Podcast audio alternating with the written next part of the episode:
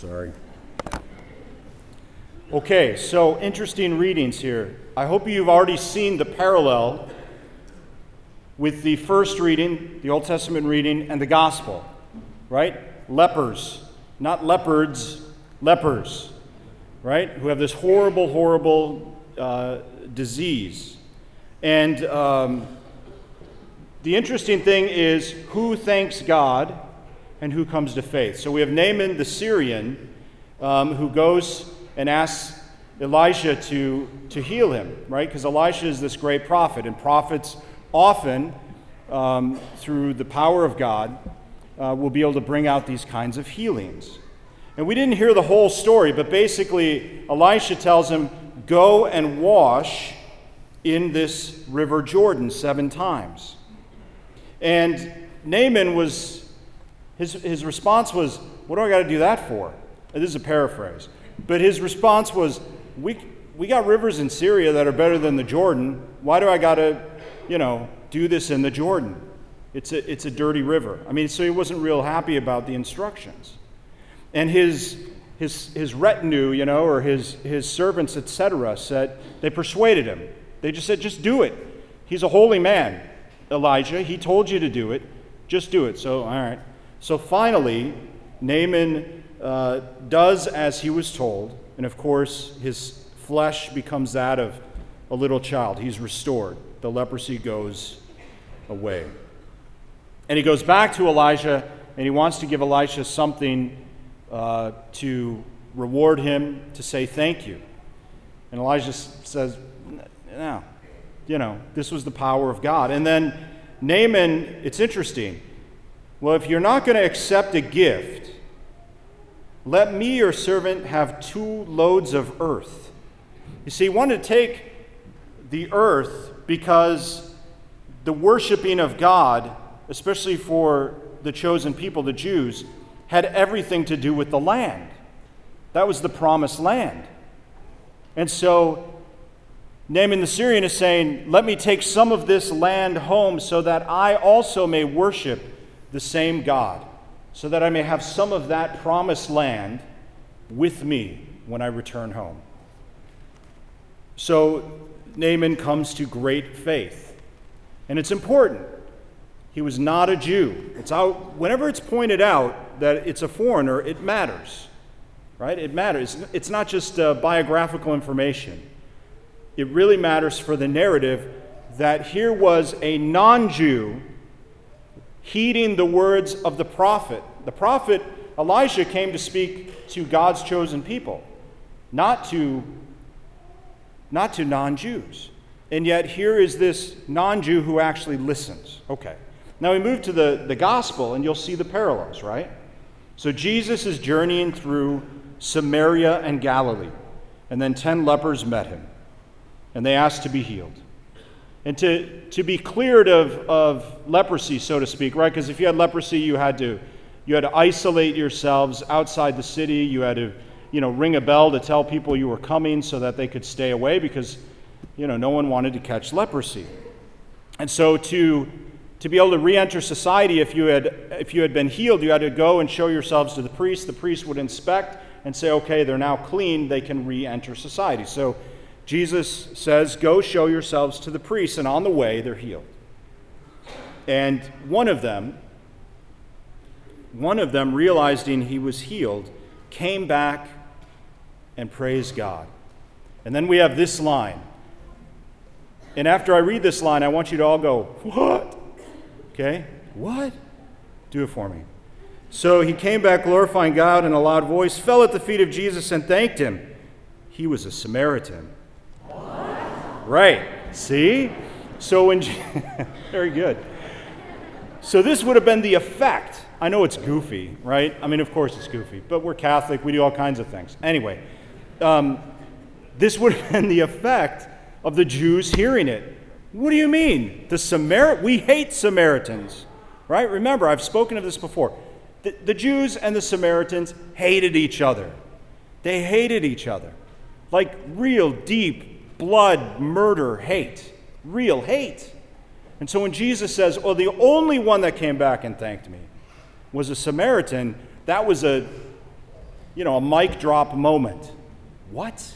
The Samaritan.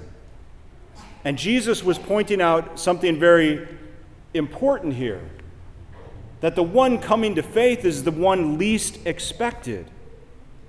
The ones who should be coming to faith in Jesus are his own people, members of, of God's chosen people, and yet they were not coming to faith, only this foreigner. And this foreigner came back and was, had incredible gratitude. What about the other nine? I mean, can you imagine having this horrible disease and you're isolated from your family and friends? You just have to hang out with other lepers and your body is disintegrating before you? And you go before Jesus and you ask to be healed, He heals you, and you don't come back to say thank you. I mean, it's inconceivable. And yet, 90% of them did not say thank you. I suppose there's a lot of ways we could go with this, but gratitude. What does it mean to live a life of gratitude as opposed to a life of taking things for granted? Let me tell you about my last 12 hours. Last night, uh, I have some very close friends, and their daughter got married, and it was this beautiful, beautiful wedding ceremony. You know, you had a, a bride and a groom who are I mean, they really, really get it. You know, they're, they're really, really Catholic. They, they really love each other. It was, it was an incredibly gracious moment for all of us who were there at the actual ceremony and then, of course, at the reception. And all of those who spoke, you know, to the bride and the groom thanked them for who they were. It was amazing. You know, the best man, the maid of honor, and my good friend, the, the father of the bride, it was incredibly touching. He, he thanked his daughter. It was beautiful. We were, we were brought to tears. He thanked his daughter for being who she was, for teaching him so much about what it meant to be a father. He expressed such gratitude to her for the woman that she had become. And everybody there was witness to this gratitude. And, and the entire tenor of the night was we're just so thankful to be here. Right? And it can be different, right? We've all been to wedding receptions where it's different. I almost danced, it was that fun. I mean, once you hit the disco, man, I'm, I'm close, but I got out of there. Um, but incredibly gracious and grateful for you know that we were all there. It was, it was wonderful. It's one of those moments that obviously really sticks with you. On my way to church tonight, I, I had to anoint someone. And I had to anoint a 25 year old girl, young woman, pretty much the same age as the young woman who was married last night. And she has a horrible disease such that she has malfunctioning lungs. She's not long from death, for death, until death. She is actively dying. And I went into this home with people I didn't know, of course. And they were so grateful that I was there. I mean, I came in and they asked me, How's your day going? And I just thought, I, I don't even know how to answer that.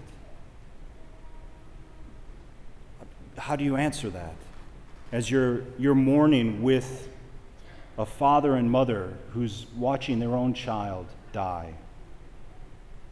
And yet, the gratitude was palpable. The gratitude, you know, that I was there, that, that I, representing Jesus Christ, was there with them in this time of need. It's incredibly humbling. Think about how many things we complain about. Think about how many times in our life something little, little doesn't go our way.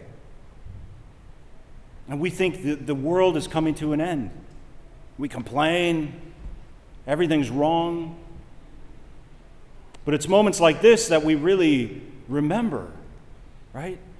It's moments like those that, that we remember, you know what, maybe I should be more grateful. Grateful for my kids, grateful for my family. And, brothers and sisters, I'm the worst. After one month of being in the new rectory, they turned off my water.